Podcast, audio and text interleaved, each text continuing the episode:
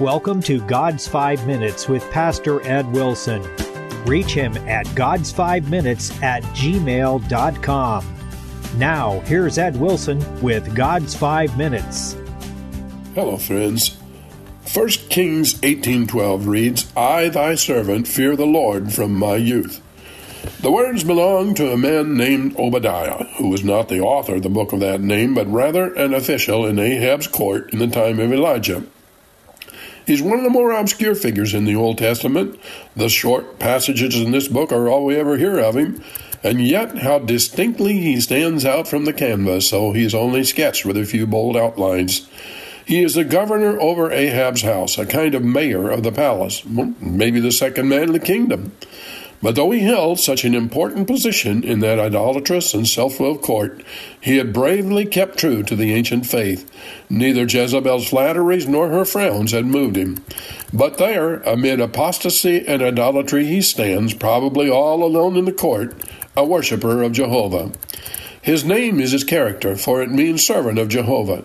It was not a light thing to be a worshiper of the God of Israel in Ahab's court. The feminine rage of the fierce Sidonian woman, whom Ahab obeyed in most things, burned hot against the enemies of her father's gods, and hotter perhaps against anyone who frustrated her imperious will. Obadiah did both in one audacious, benevolent act when he sheltered the Lord's prophets, a hundred of them, saved them from her cruel sort, search. The writer of the book very rightly marks his brave antagonism to the outburst of the queen's wrath as a signal proof of a more than ordinary devotion to the worship and fear of Jehovah. Perhaps the fact that his firmness and his religion did not cost him his place of honor and dignity says something for Ahab, weak willed powder that he was. Perhaps it says even more about Obadiah and how God protected him. So here we find, wrapped up in just a, a, few short verses and otherwise wholly lost in the misty past, the brief recorded story of one more of God's heroes. One wonders how many there have been through the ages, both of men and women. Surely heaven is populated with them, and no doubt many of them are people of whom today's world knows nothing. Faithful Obadiah is only one more of a long line of those rugged soldiers of the faith who left footprints in the Bible to inspire us who walk behind to pick up their banner and never let it trail in the dust. Were they, who had so much less of the understanding of the gospel than we, could be so brave to risk all for what they understood to be right, so may we, friend, so may we. There are worse things than death. Better to refuse to betray your friends. Better to set yourselves to the protection of and provision for your own home and hearth than to fill a coward's grave. Better to suffer all the bitterest persecution heartless men can offer or remorseless Satan can devise than to turn away from your Lord and deny his name. There is nothing worth dying for, then there is really nothing worth living for. Obadiah was afraid when he spoke these words. Elijah, Elijah, rather, had just told him to take a message to feckless Ahab. And Obadiah felt sure he'd be aroused by it, and that the Spirit of God would steal Elijah away, would dire consequences to the one who acted as his messenger. Notice Elijah's words. While he guaranteed to not depart, with one phrase he supplied the answers to Obadiah's fears, with that phrase, to all God's trusting children as well. As the Lord of hosts liveth, before whom I stand.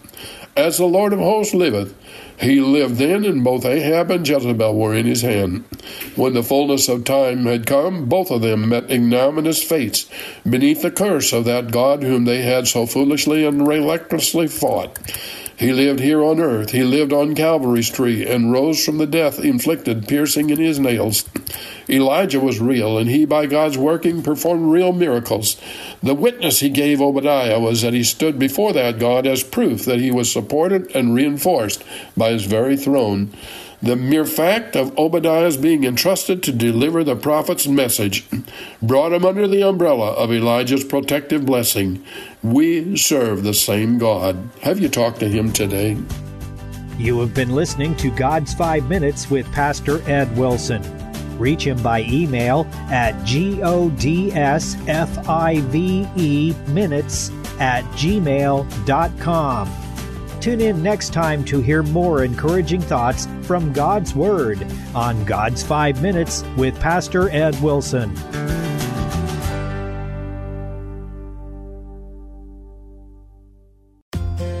Never miss your favorite show again. For more than 30 years, KNEO has been bringing you great Bible teachers on a local and national level. And now, we've made it easier than ever to hear from these great men and women of God. KNEO's entire lineup is now available to listen anytime, anywhere through our website. Go to kneo.org slash podcast to see all the options. You can search for programs alphabetically, or you can select individual categories like culture, kids, leadership, or music. We even have a category just for locally produced programs, so you can hear from pastors and spiritual leaders located right here in the four state area. And all these resources are absolutely free. KNEO's mission is to get God's Word in front of you, and this is one of the ways we do it. Give it a try today. Go to kneo.org and click on the podcast tab to get started.